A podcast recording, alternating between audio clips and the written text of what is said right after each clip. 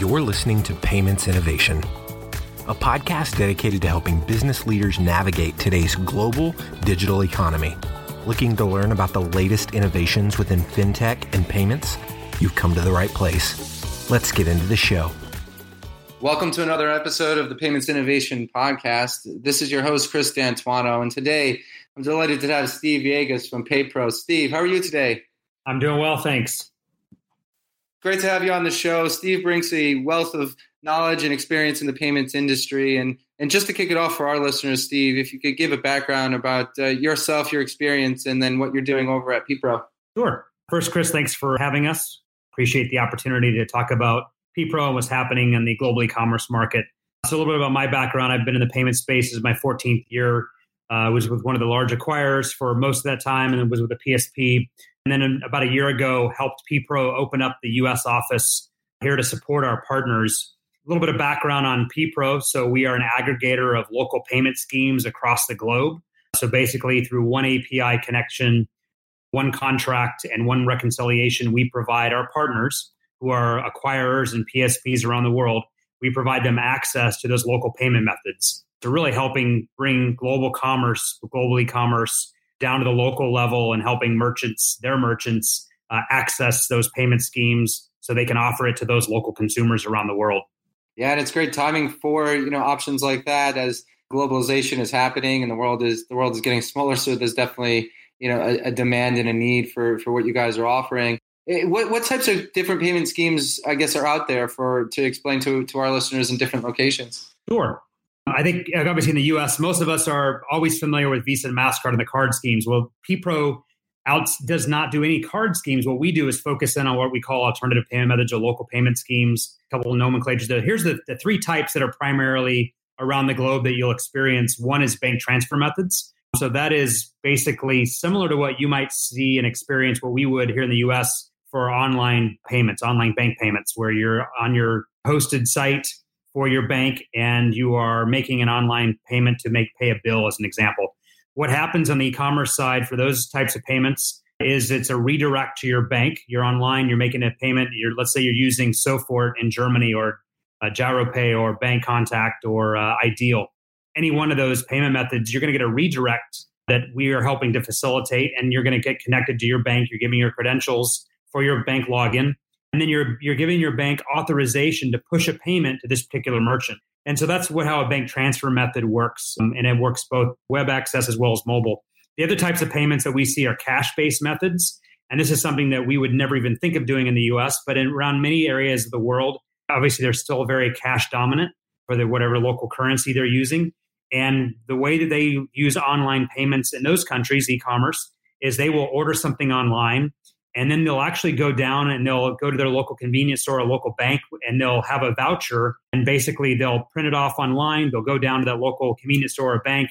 They'll pay in cash. They'll get a receipt, which transacts that completes that transaction and allows them to get their good or service that they've purchased online.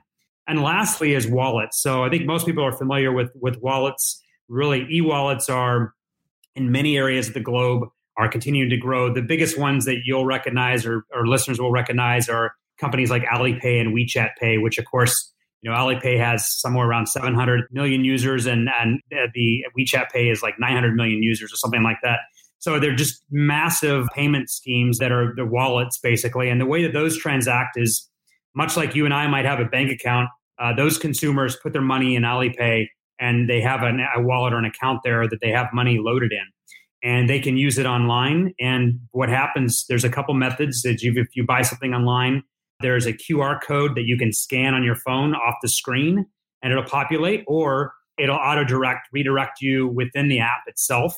And you can then give authorization within the app and complete the transaction within the app. So there's a couple of different ways that Alipay works, but basically it's a wallet that allows you to transact. And obviously that wallet also works through a POS method, which is still a card not present because there's no card there, but you're transacting locally using a QR code or a barcode scanner to read a QR code off the phone. So some very interesting ways that the world is making payments that are completely non-traditional to what we in the U.S. would view. Yeah, that's a really good point that you tapped on, is specifically with the Alipay wallet and WeChat Pay. So I was actually just at a conference, the PayThink conference in Austin this past week. And I think the adoption for those wallets in China was about 60% of total commerce is being paid through the e-wallets, which is a massive population there. So given that it's over half, that the adoption's there. So, I mean, and I guess from your perspective, why is the U.S., I guess, not adopting at the rate that you would say the East is in how we're making payments, whether it's, in-store or e-commerce with a wallet-type solution? Sure. Well, I think there's a couple of things. One is, our traditional banking system is really still the stalwart in how we operate. And while we have seen mild adoption of things like Apple Pay and Samsung Pay or Android Pay, and those variants of wallets, traditionally our card schemes are still dominant. And I think people's behaviors, it's not something that becomes natural to always use your phone. Where in other geographies, especially in those nations where maybe cards haven't been present or haven't been adopted, there's a leapfrog effect where mobile has growth. And it's kind of the same thing you see in internet usage, right? There's very few areas around the world other than, first world countries that have had internet service for a while where you have wired internet. Everything is mobile. So this leapfrog effect from mobile is also happening on the payment side as well. So if you imagine, if you've always carried cash and all of a sudden you have a mobile phone and now you have the ability to actually do banking and do transactions, mobile transactions, commerce transactions, local transactions with your local retailer, that you're going to adopt that much more quickly than maybe how we are in the U.S., where it's a convenience factor, but maybe it's not enough of a convenience for me versus pulling out a card out of my wallet. Do you see that the merchants here in the U.S. know that the demand is there cross-border? Do you find yourself or your colleagues at PayPro educating the market to expand globally to capture those customers that are happening in different jurisdictions? That's a great question. And one of the reasons that PayPro opened an office in the U.S. is not only to support our major partners here, the large acquirers and PSPs, but also to help educate. We know we're here a little bit early from where the market is. If you look at cross-border traffic, which is 95% credit card, it's going to close. Last year it was $83 billion. This year it'll be somewhere around $100 billion, but it's going to double in the next 3 years. So the growth is absolutely happening globally, but the global e-commerce market is huge and it's growing much more rapidly across the world than it is necessarily in the U.S., right? We grow 12 to 14% annually here in the U.S. for e-commerce growth. Asia is growing at 25% plus. Eastern Europe's growing at like 18 to 20%. So there's other areas around the world that are growing much more quickly. So part of the education here, and the merchants have to recognize, is first and foremost, most aren't familiar. The major ones are obviously the very large retailers know, especially those that have domiciled locations around the globe. But most retailers in the US or those that are online aren't really that familiar with all of the payment schemes. They may be familiar with some of the larger ones. So education becomes certainly a big aspect of what we want to be able to do, working with our partners, providing collateral and materials to help in educating. And then retailers and online e-commerce businesses in the U.S. really need to recognize where they're getting transactions today from a cross-border standpoint. And then are they actually marketing in those areas? Do they have a marketing strategy? And then does their product and service, where else does it fit around the world? And do they have a strategy for going out after those? Is their website, does it have the right language? And then most importantly, at the very end of it, are they offering the local payment scheme that those consumers in that jurisdiction, that geography, would prefer to use? Because we in the U.S. think that cards are accepted everywhere, but they're not. There's many countries that the cards are very rarely accepted, and that the local payment method is really what's preferred, and maybe even what's most widely accepted. Do you feel like that? So, I mean, given that we're a card-heavy, environment around here, specifically with the loyalty side of things, right? So we have the credit card reward system, ways to get cash back. Is that something that maybe is being considered with alternative payments as well in regards to marketing and loyalty type of solutions? I haven't really seen that. I can't say. I think it's more of a convenience factor and more of a really just traditional and what those regional and localized payment schemes, what people have adopted and what they've become used to. So we don't see a lot of loyalty programs within the alternative payment landscape, local payment schemes. Now, with that being said, I think when you think about Alipay and WeChat Pay and some of those more active wallets. They're probably what are closer. So for example, Alipay has features within their app that tell you which businesses accept Alipay. And they track, and I think they even have some rewards and some things that you can earn outside of the wallet piece of it that allow you with those local businesses. So there are some features, functionality that Alipay is developing that WeChat is more of a social app. But I think wallets will probably be more closely aligned to offering any type of reward programs, but certainly not something that we're necessarily focused in on and trying to promote. I think really it's more about how do we educate the U.S. around which methods they need to be looking at first and foremost. And when you go about, I guess, the different jurisdictions and different markets, I mean, how do you guys select where you're going to, I guess, expand your product offering in regards to demand? Or is it, trying to get as many payment options as possible on your platform for, the consumers here and, relevant businesses here? Absolutely. But today, if you look at globally, there's probably 250 to 300 payment methods that are relevant. We're connected to a little over 140, which represent somewhere close to 80% of the global payments. So as we look at the rest of the landscape, what we use to evaluate is certainly, as you just mentioned, there could be demands. Potentially, there could be new payment schemes. But then it's also, what are the burgeoning and growing markets? And what has changed in those markets? So, for example, India with RuPay and variants of what's happening in India with them opening up their commerce outside of just locally and allowing, more globalization to take place. So there's, markets will change as well that make it very interesting for us to look at and figuring out how do we go into those particular areas and those particular payment schemes that are most important to both that local population, but also globally, what's going to be accepted from an e-commerce standpoint.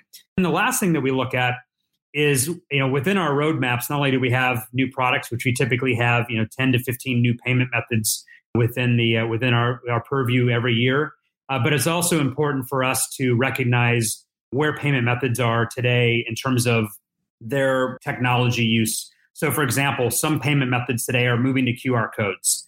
Some are moving to allow things like reoccurring billing and probably things that we're much more used to with card schemes even, being loaded into wallets. So all of those are technologies that we also have to stay abreast of and ensure are on our roadmap as we help connect our partners to these payment schemes and provide them that access. So those are almost equally as important to be aware of as it is just which payment schemes are growing around the world and new ones that we need to be looking at.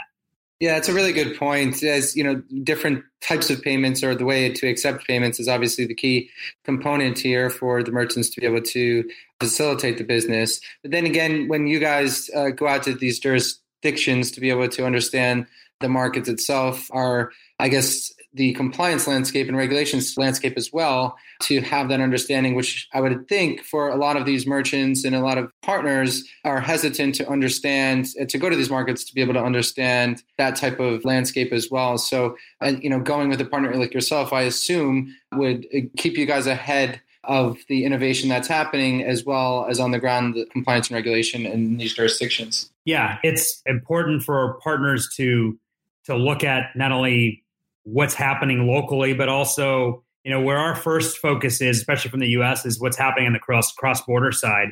And then localization, we do have, we're localizing more and more across the globe, opening up facilities. We just opened up offices in Asia, have local licensing being adopted there and in LATAM. And then in the future will be India.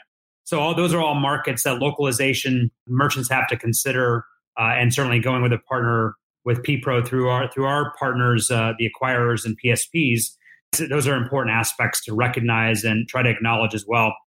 I think the biggest point, and there's also things to consider such as FX, as well as how you're collecting and settling. There's a lot of considerations there that merchants need to make, and through their working with their partners, their payments partner acquirer, and understanding what they may be able to offer and how they're offering it. Yeah, and I guess to jump on that point too, specifically here in the U.S., it's put together as 50 states. That's as big as the European Union and different countries there. So cross-border is a bit different in those jurisdictions, as the U.S. dollar is pretty predominant here. But as we globalize, the U.S. dollar is becoming less and less as other countries are demanding other currencies in their home currency. Now, the innovation for, I guess, your tech on top of the different landscapes that you're providing in regards to alternative payments, you know, having your customer to be able to tap in as a partner like yourself to get access to these currencies with using the innovation of technology that you've been providing, you know, I guess here in the U.S., the alternative is to go with a banking solution or a banking provider. Could you talk about the different conversations that you have to be able to land the partners that you have utilizing your technology? Sure. Probably the biggest winning combination that we provide is the ability to connect to all of these local payment methods through one integration. As you can imagine, all of these payment methods have different integrations, separate integrations. They also have different contractual elements, and they also have different funding and settlement, ways of funding and settling, and even the files they send are different formats and different timeframes. So all of that becomes very complex. For our payment partners, working with PayPro allows them to really have that in a one-stop shop. So when they're considering offering to their merchants alternative payment schemes, they're able to rely on us for that single integration and for the, you know, already handling all of the pricing contractual negotiations on their behalf, helping, you know, providing them with a very good value there. And then, the long pole in the tent is the back end is really the reconciliation file. So we're able to provide them one format, one file, one settlement for all of these payment schemes and one collective that they can turn around and putting it into their format for their merchants and provide it to their merchants in the same reporting. So it becomes a very important part. And that's really the primary value that PayPro is providing to our partners into the market, is allowing that. Outside of that, when you think about the complexity of not only integrating, but also what's very strange in this with many of these payment schemes is they will oftentimes have updates that need to be made, technical upgrades or updates need to be made, and have very short notice periods. And so obviously big payment companies, they have a long roadmap, and you know, sticking something in an urgent matter into your roadmap disrupts a lot of things. So that's another piece for consideration. And one of the values that we're able to provide is we're constantly working with our payment partners, our payment methods that we support to ensure that the latest and greatest technology is updated.